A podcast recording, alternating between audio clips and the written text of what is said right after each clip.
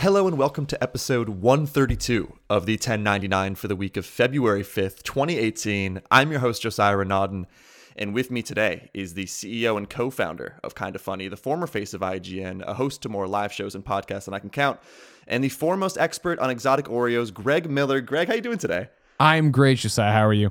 I'm fantastic. It's I mean before we get into anything at all, we talked about this a little bit before we started recording, but you just got back from a Canadian adventure with your wife. You I were did. traveling all over the place. You got to eat poutine, I assume. How, A how lot of poutine. Do Too you have a lot of highlights? Oh yeah, it was a great time. I think the low light was when I got back on the bike to ride into work uh, on Monday, and that's when it really struck me that yeah, I've been eating poutine an entire week without doing any exercise whatsoever. Uh, no, uh, yeah, we were up in Quebec for an entire week. Finally got to take her back home and go to Montreal, her small town, and then up to Quebec City. It was it was lovely. I met. Bonhomme Carnaval, who's their like giant Christmas, uh, well, not Christmas, I guess, their giant like winter mascot. It was amazing. It was great. Did you have like one of those slow motion beach running scenes when you got back to Portillo? Like, was there this moment of just like, oh my god, we need to hug? Yeah, yes and no. I, I, in in my head, of course, yeah. Like Joey Noelle was nice enough to stay at home, take care of him, and I thought about asking her to stay late, open the door, and then have him run down our long hallway to me. But then Jen was sick, so it was like, ah, Joey just wanted to go home. I was like, ah. so then we got there, and then when you let Portillo out of the cage, you can't baby talk him right away because he might pee. So we just like got there, and he just like runs around all excited, and then I took him outside, and then got to hug him and embrace him. I think last night was our first night of like normalcy again with him. Yeah, well, as long as you get the hug in and there's no peeing on you involved, I think it's it's successful. Uh, If I had there a nickel, though, if I had a nickel for every time that dog's peed on me, uh, when everyone thinks of Canada, it's always uh, exactly what I said before: poutine, or like, oh, universal healthcare. Or everyone's Yeah. nice. Was there anything that took you by surprise, or maybe you didn't expect that was really rad about it? Well, I've been up to Canada a bunch now, obviously for Jen, Yeah. my wife, being from there. Uh, this is my first time going to Quebec City, and like I had been told, you know, leading up to it, that it's a very European city. It's you know the oldest city in North America or whatever. And to get there and have heard that, sure, but then to walk like the very small cobblestone streets kind of thing, you know what I mean? Like where everything's on top of each other and it's like really quaint and you know adorable looking. That was like unexpected and awesome. And extremely cold, like was it snowing all over Oh the yeah, it was cold. It wasn't extremely cold. We dodged that bullet, thank goodness. It, it was it was cold. It was winter for sure, but it wasn't like we were gonna die. Well, that's good. Uh, it's funny. I know all this stuff about you, about this vacation you were just on, your dog, your wife, which is weird because this is the first time we've ever talked and we've never met in person. But Mm-hmm, that has to be this bizarre side effects of the life you live. I mean, there are thousands of people online who have followed you and made you a part of their daily lives since they were junior high. Not to make you feel old at all, but You know, I, trust me, it happens all the time. I, I, I when I was in that Reddit thread looking up different questions that people had for you, that was one that really stuck out of people who have kind of had this one-sided relationship with you, which is new for the internet era. Where I know for Giant Bomb, when I first talked to Jeff Gerstmann, like I, you you have that moment of like. I feel like this person's my friend, but he has Sure. no idea who I am, so it's almost creepy. Is it weird having that side of your life where you might go to a PAX or an E3 and these people are seeing you and they feel like they know you, but you haven't had the opportunity to get to know them? It's not a one way street, but semi one way street. It's not now, but in the beginning it was, but not for the reasons you think it was. What I found interesting, by the way, there's an ambulance, of course, going by, so Hmm. I you are kinda getting like the it. It full. really adds something You are to getting the full conversation. kind of funny experience of us recording in our studio, and it's too hot today, so the windows are open. Uh, no. Early on in my career, when I was doing Game Scoop, and then probably had just started Beyond, and we were getting our legs under us with both those, sh- or I was getting my legs under me with those shows. Um, I remember you started meeting fans, and what would happen inevitably would be it would be like, Oh, hey, I see you on IGN all the time. I'm a huge fan. Oh man, I'm Greg. That's awesome. Thank you so much. What's your name? Oh, it's it's Ted. Great, Ted. And then we'd sit there in this awkward silence. and that went on for quite a while until there was one, I don't know, PAX meet and greet or some meet and greet where I'd had enough beer where I was like, you know what, I'm gonna say something. So like it got to that awkward moment and I reached out and grabbed the guy by the shoulder and I'm like, I'm sorry. And he's like, What are you sorry for? And I'm like, I, I'm not living up to your expectations of me. This happens all the time. I meet someone, I say hi, I get there, and then we just sit here and I, I'm not what you thought. And the, the guy stopped me and he's like, It's not that at all. It's that I can't believe I'm talking to you. It's, it's that our relationship is I put you on on my car rides to work or when I'm taking my kid to school or when I'm, you know, watching something or ignoring th- this, that, the other. I put it on and you talk at me. So for me to actually be here, I'm not sure how to talk to you. And that that was a turning point in my life and career where it was like, oh, I get it. And so now it is that thing of like, all right, cool. What's your name? Blank. Bob. Well, I, I usually get, hopefully I get the name right away, right? But it's like, I get in there very much and like, if there's ever a lull, all right, what are you playing? Oh, what did you think? You know what I mean? Like, we all, like, I, we, you know, when we left and started kind of funny, I, you know, pushed for the calling everybody uh, best friends. And it's because I had said it for years, obviously, on GameScoop and beyond, right? That if you're watching this, you're my best friend. You know more about me than my best friend Poe, my parents. Like we have all these, you know, you meet these people and I, I download them with information every six months for Poe. You know, me and my parents have phone calls that are about the weather, you know, all, all, the boring stuff, you know, the side, you know, throwaway conversations. But when you listen to Game Scoop and I open up about my divorce, when you listen to me on Beyond or Kind of Funny or whatever, you're getting what I think, and especially now, right, with Kind of Funny Games daily and all these yeah. different shows we do, you're getting me in the moment as I live my life, let alone with Instagram or Twitter and all these different things. So I think in the early goings, I didn't know. I didn't expect that, right? I always said the two things I didn't expect with the job were the travel and the fame. And I didn't necessarily understand what I was getting into because for me, I wrote reviews and talk on podcasts and talk to you with the same idea I always had, which is that I'm your best friend on the couch downstairs in my basement telling you about a video game. And so, luckily, especially with kind of funny and us saying best friends and saying we don't want trolls and we don't want assholes in the group, mm. it's been self fulfilling. It's been it's it's it takes care of itself in terms of bringing in good people who have so much in common already. Where when I do meet someone, even though I don't know you, I know you. You know what I mean? I know yeah. that you probably play console games. You probably play PlayStation games. You might care about trophies. You might think I'm stupid for it. You might, you know, be somebody who didn't like PlayStation at all, but got involved through this. You might have never, you know, only you're, you know, you're there because you ran into an Oreo video I did. Like, it's everybody's diverse, and sure, I don't know your personal struggles and your personal triumphs. I know the broad strokes enough that when we get there, we're there together. And I, I always say, you know, in terms of when people think the best friend thing is bullshit or it's marketing or we don't really feel that way, what I always counter with is the fact that when we started Kind of Funny's Patreon, we put up there that if you paid a certain amount of money, you got to come be on the show and we, and we take you to dinner but we filmed the show at my house. Like I, w- uh, the door to my home was open, and Colin's home for that matter was open to anybody who wanted to invest that much money. That's how much we trusted all of you, and still do trust all the best friends. And it is that thing of I've never had it go the wrong way. I've never met a best friend or somebody who listens to our content and been like, wow, you're an asshole. Like, you're a complete prick. Like, who would ever want to hang out? It's like, oh, I get it. Like, maybe we're not, you know, completely simpatico. Maybe we have different beliefs on this, that, or the other. But it's never been like, I can't wait to get away from this person. Yeah, and it, it, it, seems like a lot of your community is positive because of that, because you leave yourself open like that. But I remember talking to Nick Scarpino on this podcast where just the risks of starting something like kind of funny, not just of leaving IGN, but going on something like Patreon and being like, oh, I hope this works. But for you personally, you, you did build up this this credibility with the gaming community over this time at IGN. When you actually sat there and pressed the button to say like, all right, we're opening this up, was it nerve wracking in terms of feeling like this was actually an evaluation of you maybe as a person that that dollar amount of course you're not expecting these massive numbers. You never know what you're going to get. But sure. was that difficult for you to gamble with and be like if this is like $5000 i'm going to feel like man like what did all this build up to what I always say is when we were getting ready to leave, and we were, you know, people obviously IGN knew we were going, and so like we hung out longer in December than most people did because we didn't want to burn the vacation days. We wanted to leave with as much vacation yeah. time as we could. Uh, people were saying goodbye to us. I'm like, all right, and they'd always ask, "Are you nervous?" And I'd always say, the only thing I'm nervous about is the fact that I'm not more nervous. I, you know, I feel like I should be scared, and I wasn't, and it, but.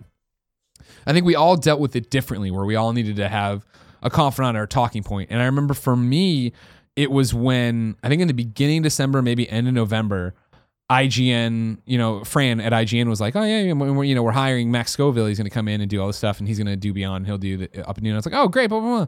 And I walked back to my desk and sat down. And, I, and, Tim and me shared like a desk. And I turned to Tim and I'm like, hey, I know I'm the guy who's been saying we're doing the right thing, but I need, uh, are we doing the right thing? And he's like, what? You mean leaving? And I'm like, yeah. He's like, yes, 100. percent It was just that thing of like, wow not that I thought by any means, don't take that to me, me thinking that oh we're gonna leave IGN and they're gonna fucking crumble. But Yeah. it was like oh no, like wow, I've been replaced. Like that is something that's happened, and it was like huh, that's interesting. I was more worried. Not I knew the audience would be there for us. They had already shown us how much they loved us on the first Patreon before we left, obviously. And I didn't, you know, I didn't know how much money we'd make, and I didn't want to set any expectations there. But with the numbers we had run, I, I'm sure we were fine.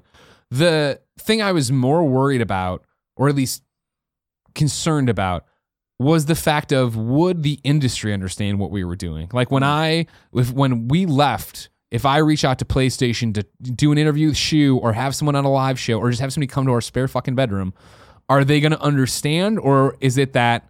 Well, fuck, the, the, these guys don't matter. It was IGN we cared about. Are we going to still get review copies of games? Are people going to understand what we're doing? Will people work with us?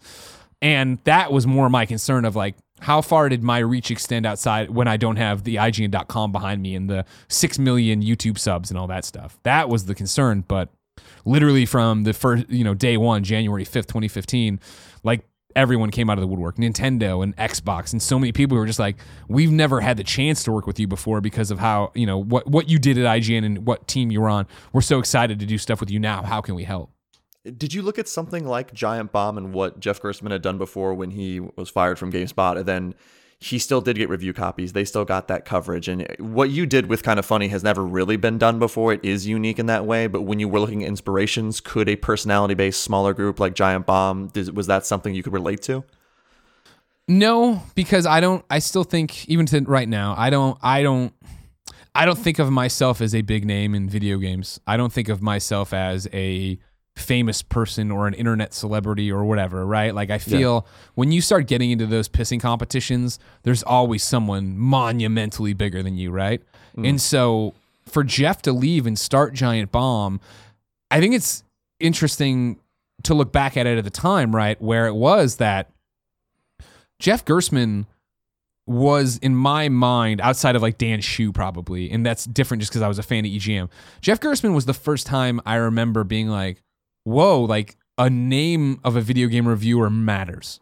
When he got when he got fired from GameSpot, right? That was a big deal, and suddenly we were all using his name, talking about him in the IGN office, which like didn't happen at the time. We were, you know, it was a much different time back then, and so when he starts Giant Bomb, I don't think of it as a personality driven thing because it was at first very much they're writing reviews and they're doing this thing and it's personality driven, but it's not so out of left field. It's not very different at the time at the start from what they were doing before at GameSpot. And he had all this juice, right? He had all this hype from, you know, being fired over bullshit reasons at GameSpot and Yeah. getting to be in the news and having this. I remember like when there was like, you know, Penny Arcade art- articles Penny or, uh, Arcade comic. co- comics about him. It was like, holy shit, that was so bizarre because at the time, like, and this isn't me putting it down, but at the time, and what I love doing is uh, I was reviewing video games and the people on psp.ign.com maybe knew who I was. Definitely if you're on the boards, you knew who I was. If you listen beyond, maybe you knew who I was. But like, it was weird to think of yourselves as somebody who would get recognized or as person. We didn't think of ourselves as personalities. I was very much an editor. I remember finishing game scoops and me and Damon would walk out of the room and be like, that was so much fun. And like you go out for beers and be like, man, imagine if that's all we did. You know what I mean? But no one Yeah. valued it that way and nobody saw this coming that that could be what you did. So like the industry changed so dramatically from when I started in 2007. Well, and you're right. Where everyone back then, I, and I know me, I would read a GameSpot review and I wouldn't think of Kevin VanOrd. I would just think, oh, this is a ga- GameSpot thought this was an eight. Or IGN, IGN, thought this was a IGN gave six. this a nine. IGN, uh, GameSpot gave this. I remember reading. I was on the. You know, I, I grew up wanting to do this, right? And I knew EGM's reviewers because of that front page of the review crew, which I thought was so brilliant. Every every issue of here's Dan, here's Crispin, here's what they're playing, here's Jennifer. This is what she likes. These are her top five games at the moment. So then when I read the review, I already had a baseline for who it was. But yeah, with IGN in my high school computer lab, when I jump in there, it was like blow past that it's a Jeremy Dunham article or whatever. I just want to know what you think of this wrestling thing, and I know you guys are g- good with the wrestling games. Oh, totally. And Game Informer had kind of those intros and still does at the start where you get an idea of what this person likes. So you'd start to get to those editors and they had been there for so long, so you're used to them. But yeah, even when I was writing for GameSpot and IGN, I remember getting the like, oh, well, GameSpot thinks this is better than this. And in my head, like, wait, I reviewed this and this other freelancer reviewed this. You can't compare Yeah. these. And it, Yeah, yeah. it's a healthy change now because uh, Austin Walker is the one I point to more often than not, where I'm like, I don't think of it as like a waypoint article. Like, I want to hear Austin's opinion on this thing and it's been one of the most like the personality driven side of this has been one of the most healthy changes and Oh, yeah. even in the three years since you started kind of funny like things have changed drastically in games Oh media God, yeah, totally. youtube twitch everything like that and I, I keep saying three years and it's i really feel like you guys just had that announcement it's it's, it's so bizarre to think it's already been that much time but There are those days where it feels like it was yesterday and days where it feels like it was a decade ago. like 10 years ago yeah like kind of funny. It's been around forever uh, if you could go back and give 2015 greg miller one piece of advice or just a heads up as you're leaving or as he's leaving ign and about to start kind of funny is there anything that sticks out now that you wish you would have known back then or are you happy with the way everything's been I'm definitely happy with the way everything's been. I'm very much a believer. Like, you know, I mean, I wear like, you know, my divorce and breakups or whatever on my sleeve in terms of like everything into my choices and all these different things that everything I did got me to where I needed to be. Right. You know what I mean? Yeah. Like, I, I to ever change anything because I'm so happy with who I am and where I am. Um, I mean, the advice that jumps out right is that Fran was right. And what that means is when we were leaving and getting ready to leave, I remember talking to Fran at IGN and him being like, uh, "Yeah, you know, no, you know, wish you guys luck and all this other stuff." He's like, "You know, I'd love to eventually get to the point where we have IGN guys come by the show." And I'm like, "Oh, dude, we sh- we can do that right away. I'd love to come back and do. If I didn't get to do a final Game Scoop ever, right?" And I was like, "I'd love to come back and do Game Scoop." And Dan was like, or uh, Fran was like, "It's gonna take some time." yeah And I remember being like, "What are you talking about?" Well, no, it's not. And then we left, and it was like, "Oh no!" Like we just ended, we just broke up. We just had a breakup. And the even though it's like it is business, it is that. It, it was the thing of the way we acted and the in the way IGN would act and the way someone would say it was totally like dealing with an ex. Where somebody would say something on a podcast and then it would ripple back to us and we'd get, or vice versa. And it was so much emotion and feeling wrapped up in it in a way that I should have understand, you know, or should have understood. You know, I I I, you know, I always say that I was lucky enough to be one of the faces, and probably by the end, the face of IGN, right, or at least one of them. yeah And I remember I definitely in the office was the flag waving I am IGN. I'm making my own IGN shirts. Like I would vet people who came in wanting to work for IGN. And it was I was very protective of the site. And so when people left IGN, when people talk shit about IGN, I, I had a list on my phone of like never work with these people. They said this. This is what ha-, you know what I mean. And so mm-hmm. like that you know you then get in you grow up a bit and you realize how relationships work and the push and the pull and the good and the bad and how emotions come into it. And i don't think i by the time i'm starting this company we're getting ready to leave all these million things are happening. I'm not really worried about how IGN's going to react to something I say over here or do over here based on, you know, the fact that I have other things going on and I'm just not paying attention to that. And also, they are my ex. Do I owe them anything? I don't know. But, you know, is that weird thing of like, I, I don't think we ever, I don't think we were ever like, fuck IGN. We were always very clear, like, IGN gave us everything. Like, this doesn't work without IGN. I'm not anything without IGN. But even then, it was still just like interpersonal relationships and the way we handle things and the way we talked or let people talk about us kind of thing. It just, it, I wasn't per- I wasn't fully ready for it to be the breakup it was, and you know that it took like a year and a half for things to like settle down and us to be like, oh, now okay, now it's 100 percent cool. Now you can now anybody can say anything about either one of us, and we all are back to being like, oh, it's cool, we're friends, it's whatever. And like Brian was just on Gamescast, and Goldfarb has been on, and da da da. You know what I mean? Like it was all these different things of just like what it's like to get out of an eight year relationship and then not you know not immediately do it was it was just weird it was a weird thing of i never thought about i was in this relationship with the company which then was with the people and then me leaving those people still being behind that brand and me having a new brand and all these different things Yeah, I mean it's good that you are at a point now. It seems like you're oh, you're good to kind of go back and forth. Like you can go there. oh yeah to your place, and that's been a able to talk while now too and even you know even at the time like you figure we left and then colin and i still did beyond for a few more weeks and i still did up at noon for a few more months it wasn't like i was going in there and we were shouting at each other or something like that but it was like the scuttlebutt you hear if somebody makes a joke about kind of funny in an ign meeting and it was somebody that i'm like i respected them and they were my friend it's like well i think about the times around here that i'll make a joke about ign that isn't me going for the jugular, right? Yeah. and taken out of context of you hanging out and also trying to bolster everybody's like love of a company. I totally get it, but at the time it was just a weird back and forth. Did it feel weird doing some of those GameSpot like E3 stage shows? Like to be able to work with them was that kind of surreal? It was surreal the first time when we got there and we had uh well two things. When we got there and my E3 badge said GameSpot and then yeah, when we got there and there was kind of funny logos and branding and tech, you know, uh, text on the E3 show floor on the corner facing PlayStation and Nintendo. Where it was just like, how the fuck did we just get here in six months? You know what I mean? Like, Yeah. there- when we launched, we're like, are we even going to be able to afford to go to E3? Are we doing this? And suddenly we're hosting an all day live show with Shuhei from the floor and Sisqo's there. And it's like, what the hell is happening? That's the Sisqo part's really the craziest part of that entire sense. Yeah, no, no. Sisqo is uh, it's I, I, I the story I always tell is from Kind of Funny Life two, where we did Kind of Funny Live too and it was an amazing show, and all this awesome stuff happened, and you know we did the back, the, we dressed as the aerobics people and came out and did this, and there was all these entrances and yada yada yada, and of course Sisqo came out and did Thong Song for the lip sync thing with Tim, and then sang the Pokemon song, and then it was just crazy, amazing night. All this awesome shit happened, and I was so excited to get home and read through Twitter to catch up on everyone's reactions to the, we had new shows we were announcing, new initiatives. I wanted to see photos, blah, blah, blah. And when I got there and I sat down and I opened Twitter and I opened a beer and I scrolled back, it was all about Sisqo singing the Pokemon song. and I was like, oh, right. Like, and there was like videos of like Dan Ryckert freaking out about it and like Andrew Renee who's like, what the, f- why is Sisqo here? It was that thing of like, oh, right. Like, it's weird to normal people that like Sisqo and I text about Monster Hunter. Like Yeah. that, you know what I mean? Like I just totally think of him as he was texting me about going to Portillo's. He took a photo with my photo of Portillo's in Minnesota. Like I just totally am like, oh, it's Sisqo. That's just, you know, it's, it'd be like Kevin texting me and it's like, oh, right. That's crazy for other people who haven't been hanging out or talking to Sisqo for so many years.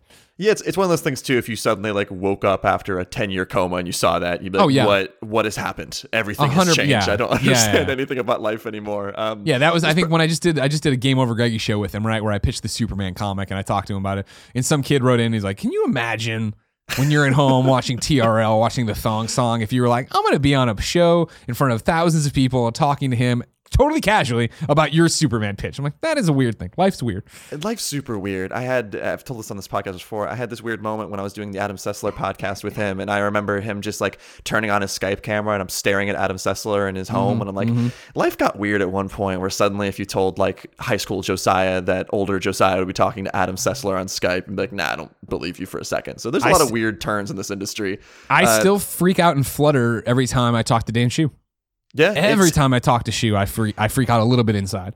That is one of the most difficult things to explain to people who are outside of my immediate gaming friend circle where I'm trying to explain like, oh, I got to talk to this again, like Jeff Gerstmann or Vinny Caravella, like these Oh, people yeah. have been my heroes for the longest time. And they're like, to me, those are celebrities. Those are more Yep. important than the regular celebrities that you see out. Like, but to them, they're like, I've never heard of this person. You want to be able to explain that and express Yeah. it and be like, no, this is like super cool for me. And they're like, sure, dude. Like, I have no idea who that is. No, it was the same way. I, a couple, um, two years ago, three years ago, whatever. I went home and I was catching up with some friends I hadn't seen in a while, and they were like, "Oh, and you do all these live shows?" I'm like, "Yeah." Well, and and they asked the question, "Who's the most famous person you've ever interviewed?" Oh God. And I was like, I've never thought about it. And I, so I started listing like, well, Ken Levine made Bioshock, and he came through, and Cliff Bleszinski, and then I was like, well, you know, Chris Jericho came by, and you could, I, I could kind of see me losing them, and I was like, all right, cool. And then I like stopped, and I was like. Oh well, I guess at Comic Con I've interviewed the entire cast of Avengers and Sam. And they're like, what? Like it's like, Yeah, there you go. I That's don't think that's not where I jump to. Right, I jump to what's the most meaningful thing and who the, who are the most meaningful people I've talked to, not the you know ten minutes I had in between fifteen other things. Yeah, you, that's always the person I was like. I talked to Lisa Foiles, who was on all that, and they're like, "Oh, I know that show." I'm like, okay, Yeah. but all these other rad people, you know, they just Yeah. don't get it. Um, this is probably a way too difficult and broad question, but I'm gonna ask it anyway. How do you manage producing daily content with running the business side of kind of funny? Because you're planning live shows, you're booking guests, you're thinking up new project ideas, you're finding ways to build a Patreon, and thinking of ways to expand the business overall. I mean, how do you break all that stuff down while being a husband, while being a dog father, and without working 80 hours a week? Uh, I mean, the lame answer is teamwork. Yeah. I think from the very beginning when we left, we all had very specific things we needed to do and get done. And so when it was just four of us, that worked fine. And then you bring in Kevin, and Kevin being the amazing human being Kevin is, will of course jump on any grenade needed. So like when I'm in the room crying at the old place about Twitch, he's like, "I'll do it. I'll do." It. And now I see him not cry because he's a big tough man, but he'd be in there and be like, room, "I can't right? Fucking believe he's screaming." Oh yeah, he just walked in to eat a tag along, but I would have said it without Okay. him. Um, it's all about breaking it down and knowing who does what and how it works. Uh, uh, when I left, the biggest pr- thing I had to get used to was not answering email, where and saying no. I, at IGN, I was always very much the yeah, we can make that work. We're IGN. You want to show your indie game, you want to come through and do this. We'll get you capture bay. We'll get you on something. Come on through. We'll make it work. And eventually, and I used to, you know, pride myself on being able to close out my inbox every night. And then when we started this, there was just no way to do that. And so it had to be that, like, all right, cool, I'm going to be bad at this, but everybody understands to an extent.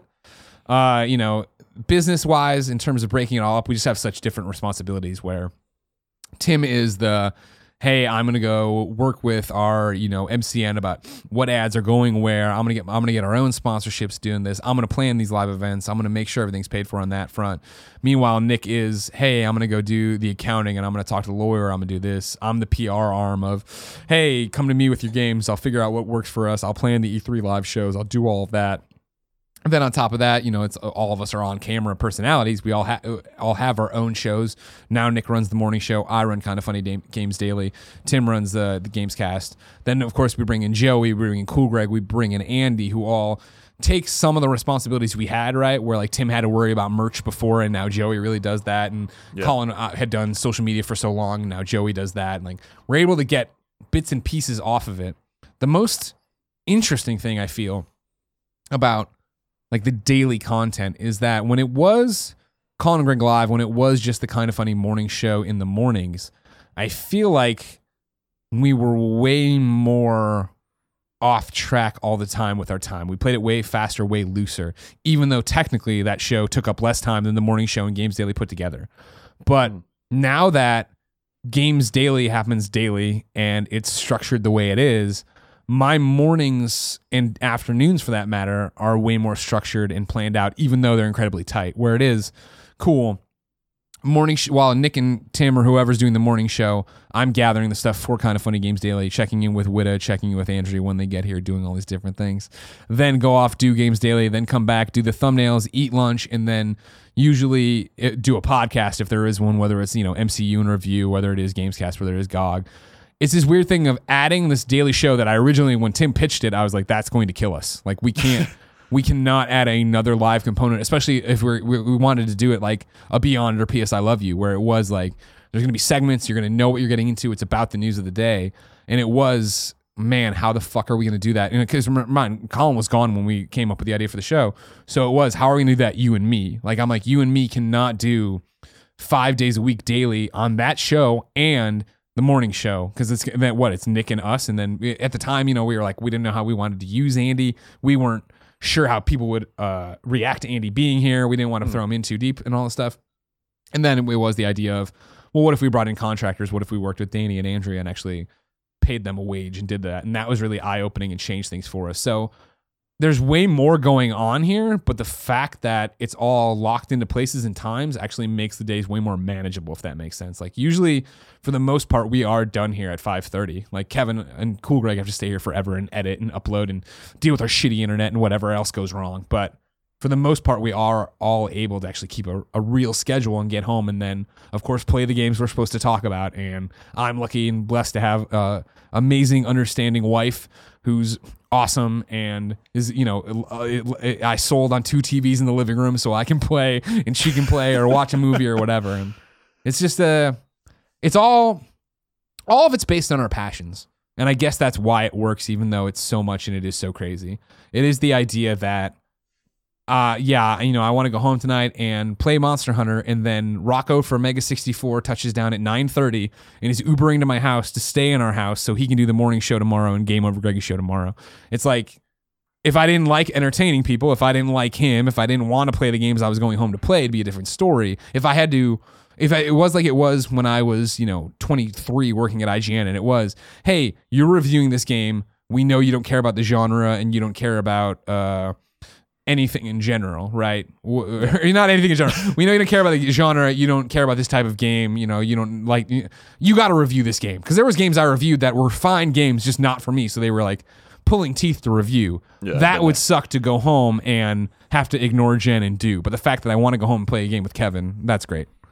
Even if it is mostly down to a science at this point, like you said, it's a passion. So there's that you know, the cliche about like, oh, it's not really work if you love what you do. Yeah. Were there moments early on and kind of funny when it was more maybe businessy and trying to structure everything where you did burn out, where someone had to come up and tell you like, dude, you can't keep doing this. You need to chill. Probably, but I think we all did that to each other. Where it would be like, you know, you we have to make this work. We all had a, we all have our breaking points or breaking moments, right?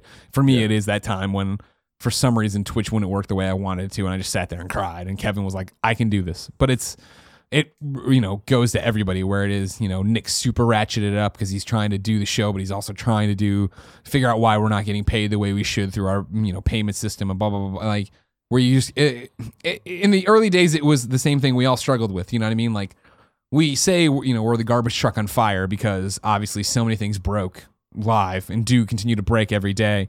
And at first it was like that joking, joking, huh, huh. But now and now it's not like a catch-all, but it is. I think we're I think we're all way better about. Hey, this is what it is. Yeah. This is this is how it's got to be today. This is you know I mean the old days it would be. You just see us all, all of us ratchet, ratchet, ratchet, ratchet till we're ready to explode, right? Because it is nonstop something going wrong here. Whether it's the let's plays and putting out the right, you know, uh, picture it should be. Whether the you know, just, I think it was what Monday. Kevin's like, oh, by the way, uh, subs and tips are broken on OBS. We need to rebuild Oh, that. It's like, oh, great, okay, well, I'll worry about that when I have time and all these different things. Yeah, I think once enough things break and it almost becomes a part of your routine, you can be more chill about it. And there can actually be fun parts of live streams that are absolutely broken. Sure. When things And go th- wrong, sometimes they go even more right. And one of the big things I think about all of it is just the fact that we've been doing it for so long now. Yeah. I think when they're, you know, we year one and even into year two, and then new studio days, if something breaks and it, it's, it just feels like everything's always broken, you haven't had enough good days to have a few bad and not have it be the worst thing in the world. It's just soul crushing. Whereas now, you know, when for the majority of the time everything goes fine and we have a good schedule and we have a good system and everything's going the way it should, that makes it easier. That when okay, cool, for some reason we can't live stream today, the internet's garbage, so I'm gonna. I was what I, I did a YouTube stream for Patreon people off of my phone of us recording the sh- like. There's so many little hoops to jump through that at that point are actually kind of comical. You're like, oh, okay, this is fun. Yeah, and because you've been doing this so long and because you kind of encourage this best friend, almost family attitude with the people who watch you, how difficult can it be to introduce new people into your shows and into the overall kind of funny ecosystem? When you go beyond that initial group, is there ever any pushback from the community just being like, I don't like change? Oh, sure. I mean, I think change is tough for everybody. Luckily, I think, I hope you, you can go to our subreddit or any of the other forums and find out. I think we're, we we have learned enough about how to do it and make it work. Where I think you know the the trap we've fallen into in the past is, you're a really interesting person. Come on to the Game Over Greggy show and tell us about yourself and your business and who you are. And that's the kind of content our audience usually bristles at. They like that show because that show has a feel of, hey, we're four best friends sitting around bullshitting, not necessarily about ourselves. And but when we do do about kind of funny, people are into it. When you bring on somebody who doesn't maybe hasn't seen the show, and this is on us, obviously, or we bring in and we want to interview, that's all well and good, but that's not the show people want. So that's the trouble we run into, right? Sometimes of like, oh, people don't, you know, like Rocco's coming on tomorrow, and I'm sure we're going to talk about Mega 64 and probably like the parallels to kind of funny, but it doesn't need to be an hour and a half about Mega 64. At some point, we need to go goof off and talk about other stuff. Like, you know, like we, me, Nick, and Tim loved the Adi Shankar episode we did, but a lot of people didn't because they were like, well, it's just about him and that's cool that you guys think he's interesting, but that's not what this show is. And I, I like to think we've listened to that, and I like to think that if we've brought you in here to do a show, and the morning show is great for this too. If we bring you in here, it's because you're cool and because you fit in, because you are a best friend. And I think we've seen success with that with like Danny Mack from Heel Kick or you know uh, Xavier Woods from WWE. Like people get that. Oh, okay. I don't watch wrestling, or I don't know who this uh, actor is from Vancouver, but I know that if the, he's approved by the guys, he's probably a cool person, and then they flock to support them.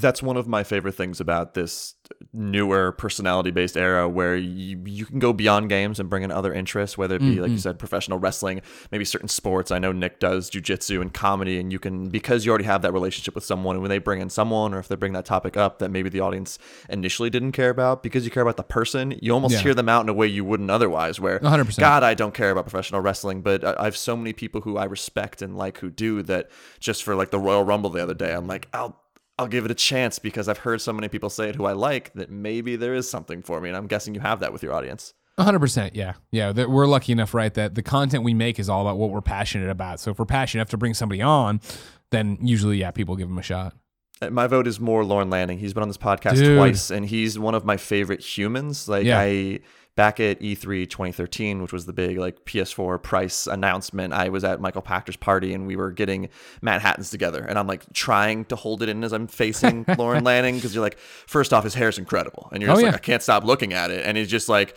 one of the most charismatic, awesome dudes. Where um, the first podcast we did, I had like all these questions in mind. I think I asked two, and he just went off for like 45 minutes, and I was Yep. like, I'm never stopping him because every word is just just a blessing. It's incredible. Yeah. So really, that's my main suggestion. No i love lorne you know that and like that's the thing yeah he's been on i think way more gogs than he has gamecasts or anything like that because he's just like dude you're the most fascinating person in the world just talk to us yeah talk to us about burning man tell us what it's all about It's so he he could be the next most most interesting man in the world. Like that's really 100%. what he was born to be. He probably was already. We just don't know it. Uh, something I talk so much about games media on this podcast as someone who used to do it and who's really enjoyed it over the years and the the the the GameSpots, the IGN, the Giant Bomb, the everything. Uh, kind of funny is in this middle ground between games media and enthusiasts where you're not being held to the same high journalistic standards that you would for most like game informers or anything like that but i don't see you as one of these YouTube channels that would do a Skyrim promotion right before they do a critical piece about Skyrim. Like there's you're you're in this middle ground, but where is your personal comfort zone when it comes to game coverage? Because we both know pure objectivity is a myth when it comes to games media and reviews, but do you still have a bit of that IGN mindset when covering games? Is it still kind of ingrained in you? the ethics are for sure. You Yeah. know what I mean, and the fact that yeah, like I, I I- I pride ourselves on when we launched that first day on January fifth. We started that live stream. It was all four of us at the table, I think, and somebody put in the chat like, "Well, what's your ethics policy?" And we all looked at each other and we're just like, "Oh, we've never actually thought about it, but like you'll just know everything. Like we're not gonna tell you how much money we're making off a sponsorship, but if something's sponsored, we'll tell you." And I still I still get not upset, but I still take dr- drastic offense when somebody's like, when I just tweet that I like something, and somebody's like, oh, hashtag sponsored. It's like, motherfucker, you know I would tell you if it was sponsored. And I, but I totally get the day and age we live in. That might not be somebody who consumes our content. Yada yada yada. Um, yeah, we boggle the minds of a lot of different uh, publishers in terms of how to classify us and what to do. And like the, you know, companies that have introduced me to their PR team and then to their influencer team and then switch me back and forth over and over again. Like it's something that's falling away, that, that, that, uh, delineation. And I feel like it's been fascinating, like even in the three years we've been doing this to watch it grow, where I remember the first time we were ever going to s- capture something at Ubisoft or going to play something at Ubisoft. I'm like, can we do a let's play on the spot? And they're like, I don't know. And they hit me back. I'm like, yeah, okay. And we brought our, you know, Aver capture kit and like the uh, fucking cameras and this, this setup. And then now you go there, and every time you go to play a Ubisoft game, right, it's already got the webcam, it's already got the uh, hyperdeck right there, or not hyperdeck. Uh, you know what I'm talking about? The little Yeah. capture device to capture your footage. Like it's all Atomos, that the Shogun. It's all right there, ready for you to go and make your stuff on the spot. That like people have wrapped their head around that. That's where this industry is right now, and that's how people want to, for the most part, talk about or consume or see content or make content at least. So, yeah, we still, I still carry that ethics policy super, and that's probably the journalism degree in me too, super close to my heart. Of like, yep, if we do something, we're going to tell you about it, and you know, if uh, I'm gonna review a game and like you know like when I'm when Tim's gonna review Final Fantasy, we're gonna remind you that we did host this Final Fantasy event, so you can take this with a grain of salt if you want to. But it's also the fact that like you're talking about, our audience knows us so well that they wouldn't give us the time, the support, and the energy they give us if they didn't trust us, if they didn't know they could trust us. But every video we put out is somebody's first kind of funny video, so it needs to be said over and over again. You just mentioned your journalism degree, and that's something I want to touch on too, because I have one, and I know a lot of people who are in games media have one, but because, like you said, there's the lines are blurring between streamers, YouTubers, games media. There's a lot of people at major games media sites who do all of that, and they also podcast, and they're all over the place.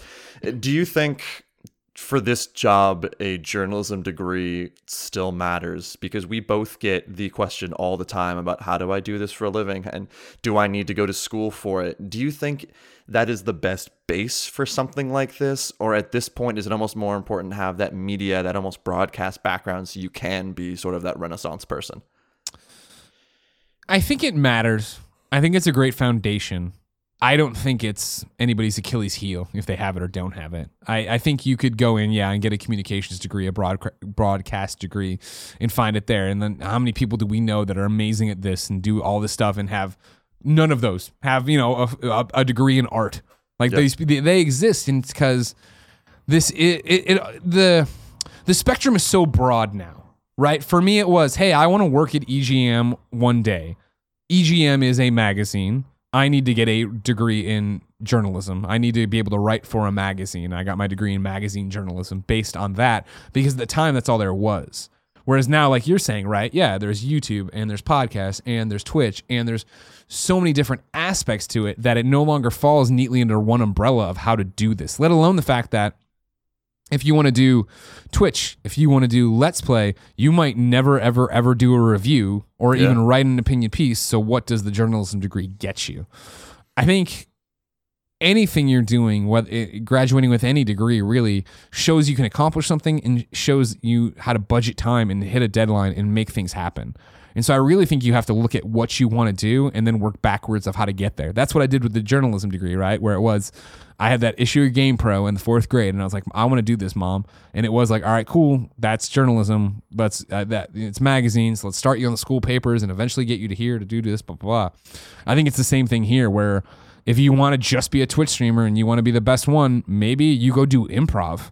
You know what I mean? Yeah. Maybe you just get up and do stand up comedy like uh, uh, Nick does, because there is a, such a huge part of it where to do this podcast right now, like you and I are doing, to do Twitch, to do the morning show, to do Games Daily, so much of that is instinct at this point, right? I remember my hmm. first game scoops when I didn't, I could, I was just terrified of breathing into the microphone because I was yeah. afraid I was going to ruin the podcast. So I didn't talk or I would just get out there. And even though I, I, you know, as many people will point out on the internet and probably in the comments or, you know, your show mail about the fact that I have so many little catches like I just did, the fact that I say these little catchphrases over and over again while my wheel spins to get me going into the thought I'm trying to get it's to. It's impossible to avoid those no it's matter still, how long you go. Exactly. Cause like, it's just an, it's a, it's a more pleasant way of going, um, or hmm, or like, there's like so many, different things people get caught on. I remember when Clement started on Beyond, the kids were just r- ruthless because he said like all the time. And it's, well, yeah, like th- this is how it works at the time where, cool, you're here to write about games, get in there and talk. We don't know. Don't, we don't know what the fuck we're doing. Nobody knows how we're making any of this shit happen. So get in there. Like, whereas now there's so many training courses, interview opportunities, like so many different things to get you going that it's in a it's t- entirely different ball game from where I started. So I would say if you want to do what we do, of course, I say already you should be doing it. It's very much you should be doing it right now. You should have your own YouTube channel, your own podcast, and you shouldn't care about how many subs you get necessarily, how many views you get. You should care about working through all the garbage you're going to have to work through to get to a point to where we are now. Because that was my biggest thing of, you know, when we were getting ready to leave IGN, we were still going through and doing the interviews for people they were trying to hire. And so they would do these like SWAT team interviews where there'd be like eight people and one candidate. And then that candidate oh would leave God. and they'd shut the door and we'd all start talking about what we thought of them. Would they fit here? Blah, blah, blah. And people would just, oh, well, he said this or he didn't know that. He didn't know what this for. And it was just like, it's a different industry for sure. And you're talking about working at IGN, which is the top of the pyramid. But I would always stop people and remind them, like, I understand all that. Remember, I wouldn't work here if that's how the interviews worked, if that's what we judged people on. Because I came in and, like, it was a different time. You know what I mean? I knew how to write. I didn't know how to be on video. I didn't know how to do podcasts. I didn't know this. I didn't, I, you know, I'm, Craig Harris used to always give me such a hard time when I'd come back from preview events because I'd come back in and he's like, "What'd you see?" I'm like, "Oh, it's this game. It was awesome, and this happened." Blah. He's like, "Great. Who developed it?" I'm like, "Uh," and I look through my notes. I'm like, "I don't know. I didn't write it down." Or it's these people. What did they work on before? I don't know. And he's like, "You need to know this." but you think about it back, you know, in 2007, is this is all just like a budding industry that we're like really we're just getting to the people who founded it all are burning out in terms of like IGN or EGM or something like that. And it was like you didn't know what you're getting into. There's no playbook. Nobody taught you how. There's no courses on any of this. You had to get in there and learn by falling down. Whereas now, that is not uh, a uh, an opportunity afforded to many. You don't get to start at IGN usually and not already have made your mistakes somewhere else. And that's why I always tell people to start sh- channels and whatever you want to do, do because it's not about making. Hopefully, it'd be awesome if you get three million subs on your YouTube channel, but it's more about you getting in there and working out the garbage so you can talking to a camera and not worry about anything but making your point and coming across and smiling and doing all the little things that are second nature for me now. But if you you know brought 2007 me in here, like all right, cool, you're on this weird podcast where you got to talk about. maybe if you're gonna fuck this goat, or also if you like this Superman movie, but go for like I wouldn't know what the hell's going on. I wouldn't be able to do that. It's crazy because, like you mentioned, there was kind of when I was in high school and probably when you were in high school or even earlier than that, there was kind of a playbook. It was okay. I see these Game Informers or EGM or GamePro or whatever. I want to do that. So your first thought, like you mentioned, is okay, journalism. So you go to college for journalism, or you go t- take as many writing classes as you can in high school. You go to college for some sort of journalism, and then you keep writing. You keep writing at small blogs or sites where you're getting paid by, you know, like oh well, hopefully you'll get noticed eventually.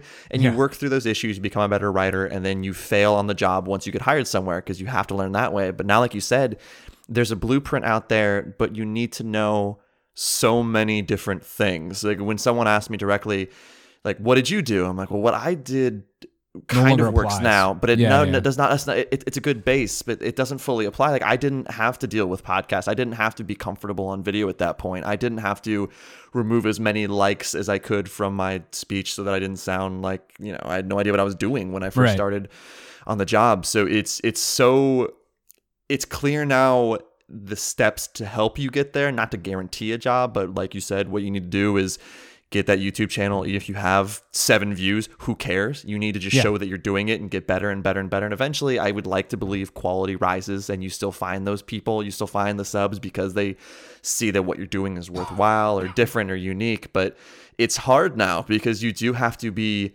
a much more polished version of yourself by the time you get to a GameSpot, an IGN, a Game Informer. But you also need to know 30 other things compared to what you need to know when you just needed to be a writer.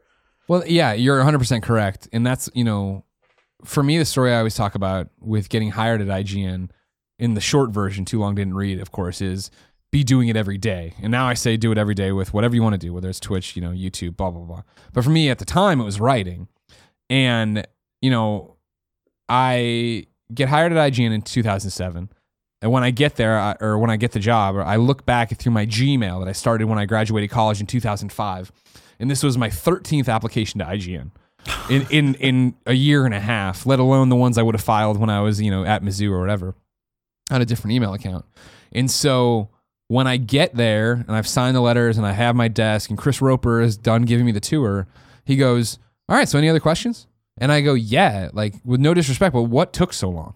He's like, "What do you mean?" I'm like, "This is my 13th attempt. The first 12, you didn't even respond to me." I didn't even get a courtesy of no, we don't want anything or keep your chin up thing. I got no response. The 13th one, you guys contacted me, interviewed me, and hired me within 24 hours. Like overnight, my life changed and all my dreams came true. I was ready to do this a year and a half ago. Like, what changed? And he was like, You proved you could do it. You, you know, for me, what had happened is I knew I always wanted to do this. I knew I always wanted to write about games, but I wasn't just writing for fun about games. I wasn't doing reviews. And it wasn't until, I mean, I would do them for assignments here and there. I had a one up blog and all that jazz. But even that, it was like when I felt like it. I wasn't motivating myself to do it every day. And what changed is that I got, you know, a job at the local newspaper in Columbia. I worked there for a year. And then I convinced them to give me a weekly column on video games and a blog on uh, on their online.com. And they were like, sure, whatever. And they didn't know. But when they did that, my job changed My job went from being a general assignment to a reporter to being I'm the the video game reporter for the Columbia Daily Tribune, and they didn't know that. But that I was like, I'm I'm blogging every day. I have a column every week, and so it was that it- Chris was right. You know, you proved you could do it. Like they read all that stuff. They saw I had a voice. They saw I could talk about a myriad of different things. They saw that I knew the video game industry, and that's what spoke to them rather than a cover letter and three clips that had been spaced out, you know, six months here, nine months there, three months here. It was the fact that here is evidence every day I can write. Here's evidence that every week I can write in a very different fashion. And that's what they needed. And that's what you need to do now. You need to be podcasting. You need to be doing YouTube. You need to be doing Twitch just to show you can do it. And while that sounds like a lot, and it is, that's a really good thing because it separates the wheat from the chaff, right? Like Yeah. it shows who has this in them to do this. I meet kids all the time who say they want to do this, or you know, I, I always talk about like my, one of the first meet and greets I ever did at Portillo's when I went back to Chicago after working at IGN for a while. I we were driving there. My mom and her husband were driving me over to this meet and greet for you know my fans in quotes, but I think we just just made like the Beyond T-shirt. So this is like early days, right? That'd be Beyond 150, and uh, driving there, and it you know, I, in the end, I think it would be like 20 or 30 people came out to the suburban Chicago meet and greet, and on the way there, on Twitter, this kid tweeted like, "Hey, me and my girlfriend are already here. Uh, do you want us to do anything?" And I was like, "Yeah, if you can push together tables." And he pushed together tables. Like that's great. And I got there and met all these people, met him. And this is, you know, again, back in the early days when there weren't that many people at these meet and greets. So I could talk to everybody, actually Yeah. give you actually give you time. And I was talking to this the kid who pushed the other tables, and he's like, Yeah, man, we're kind of tired. I'm like, Oh, really? Why? And he's like, Oh, well, we drove from Iowa to be here. And I'm like, wow, isn't isn't it like a five, six hour drive? He's like, yeah, you know, but we want to do it. I never had a chance to meet you. And he's like, I really want to do this. And he talked to me about games. He did all this stuff. And I was like, at that moment, I was like, oh, this kid's going to make it. This Yeah. kid's totally going to do it. And his name was Brian Albert. And he got hired at IGN. And not only did he get hired at IGN, uh, one of, uh, when Casey Lynch was my boss at IGN, he went and spoke at a class at the University of Iowa. And it was about video game writing or reviews or something. And he came back and he's like, Yeah, there's this kid there I met. And I'm like, Is it Brian Albert? And he's like, "Yeah," and I'm like, "That's my find. You don't get to have credit for that. No, he's gonna he's gonna make this happen. This dream's going to come true, and it's because you meet these people and they have it in them and they have a voice and they know what they're doing and they're already doing it. And you also go the other way where you meet people and I'm like, "Awesome, what's your podcast? What's this? Oh, I'm not doing it yet. Me and my friends are waiting for better equipment, or it's just been so busy." And it's like, well, then if you don't have this passion. If you don't want if you don't wake up and need to do this stuff and need to push through the fact that no one's reading or watching or whatever then it's not going to happen Yeah, you need the mix of passion, but also that that drive. And if you, I, I've had a lot of people who are in college be like, "All right, I'm going to graduate next year. Like, how do I get the job?" I'm like, "All right, well, like, how many articles do you have ready? Who have you written for? What's your podcast? Like you Right. said, what's your YouTube channel?" I'm like, well, I want to start doing that maybe after college. I'm busy right now with schoolwork, and I get that. It's hard to balance all that Yeah. stuff, but I'm like, you're so far behind. Like, Yep. just being honest, like you're not. You have so far to go before you can really prove to these people that you can do this you can do Yeah. this consistently you can do this well and you can take that next step and keep improving and you, you it's almost good to have that library of videos to show like hey look at where i was at the start versus where i am now. Like i Yeah. have this this evidence that i can get better. And we've talked about passion a lot throughout, throughout this entire podcast. And i mean you've been in games doing different types of coverage but coverage for a long time. And i've always noticed no matter what you do the passion's never waned. It's always there for everything you do from the live shows to um, just any of the videos any of the podcasts even as someone who's been on the biggest stages and talked to the biggest developers, do you still have daily or weekly holy shit, I can't believe that just happened moments? Is this has this ever become normal or are there still a lot of surprises? there are a lot of surprises uh, but i would say there's a normalcy to it in nowadays where i think it's more rare like right if this is work and it's coming back to work and it's doing all these different things i have a ball at work every day i get to work with my best friends i, I love everything we do but it's you know like when we have that moment at like the kind of funny christmas dinner every year we actually get to look uh, take a breath and look back at like holy shit. Think about everything we've done this year what we what we just did like it, i always talk about it eh, since we started the company and you know went out on our own every time every day i open my email there is at least one email that i can't believe we're getting. Whether it be an opportunity whether it be a trip whether it be you know a game even. It's crazy to think about it, it when that all becomes so normal it's usually when you go talk to somebody else that there's like oh right wait this isn't normal for everybody and that's different like you know i and, like for me, it's like the stupid stuff of like you know growing up idolizing Hideo Kojima, right, in Metal Gear. And then the fact that we're just like cool, fr- we're just cool friends now. You know what I mean? Of like Yeah. when I went and interviewed him in Sydney or whatever, or like when I hosted the panel with him in Sydney, and like we were walking around, I was like, "Oh, you want to come come take this photo with me? Come do this." And he's like down, or like uh, right when I was going on the PSX stage this year to interview Shawn Layden, he had just come off. And like we hugged and caught up for a second, and then I'm like, all right, see you later. He's like, all right, you know what I mean? Like it's just like second nature now, and, that, and that's weird to think about, right? Yeah, like that's well, especially weird. when you're coming up, you're so often climbing to get to that point. You're always looking up to these people, and the second Right. you're on eye level, you're like, "Wait, how did this happen?" Yeah, yeah, exactly, exactly. Last thing, is there anyone you just mentioned Hideo Kojima and John Layden, all these different people? Is there anyone out there who's either a developer, YouTuber, podcaster, whatever, who you haven't talked to in games or otherwise, who you'd really want to bring on to kind of funny, or even just talk to them in general? Is there kind of a bucket list person at the top who you haven't talked to yet? I mean, sure, there's a bunch probably, and I think I branch out from games pretty quick, right? Because I'm lucky enough that I think with not sound like an asshole, but I think everybody's within reach here, right? Like I have the Yeah. contacts or the profile, but I've always wanted to work with The Rock. You know what I mean? Like I feel he gave me the intro video, kind of funny live three. We've tweeted here and there. I would. I was love gonna say, to I think that might be in reach now because of that. Yeah, I mean, we'll see. He's the you know so fucking busy all the time, but I would love to actually sit down and have like a, a gog with him and talk to him. Uh, as a fan that grew up with him, this is like the one I, I think it'll never happen. But I'd love Bill Murray, like just to talk to. Bill Murray, right? Like I'm such Yeah. a fan of his entire catalog of like that would be rad. I love Tom Hanks. Like it's like you get out. It's just that thing where you're always, I think, looking outside of what is now normal, right? And the fact that like you know, I, I think about this all the time of like, like I I know Jim Lee. You know what I mean? Like I like I Yeah. I would you, Greg Miller reading Wizard magazine in 1998 would lose his goddamn mind to know that oh, I can just talk to Jim Lee whenever I want to or whatever. But it's like that's so normal now that like even comics is there. Like oh Geoff Johns, no big deal. I can talk to him if I want to. And so and then you get into video games, right? And it's I mean, yeah, I- I- these people are. I've tricked them all. They see me as a peer when I when I don't even make anything. You know? They're the one making games and doing cool shit, but for some this reason Neil Druckmann listens to me every day. Yeah, exactly. I, I duped the whole world. It's great. Good So yeah. I, I get outside of uh my, my usual wheelhouse pretty quick when I talk about like people I, that I think are bucket list people to talk to. life's fucking weird. It's, it's so strange how this stuff happens. Uh, Greg, where can people find you on Twitter, and what are you working on for Kind of Funny right now and in 2018 that you can talk about? Sure, you can find me on Twitter, of course, at Game Over Greggy, G R E G G Y. Uh, you can find me at Kinda Funny at kindoffunny.com. Uh, we are killing it right now. I cannot believe the reception the MCU and review show is getting.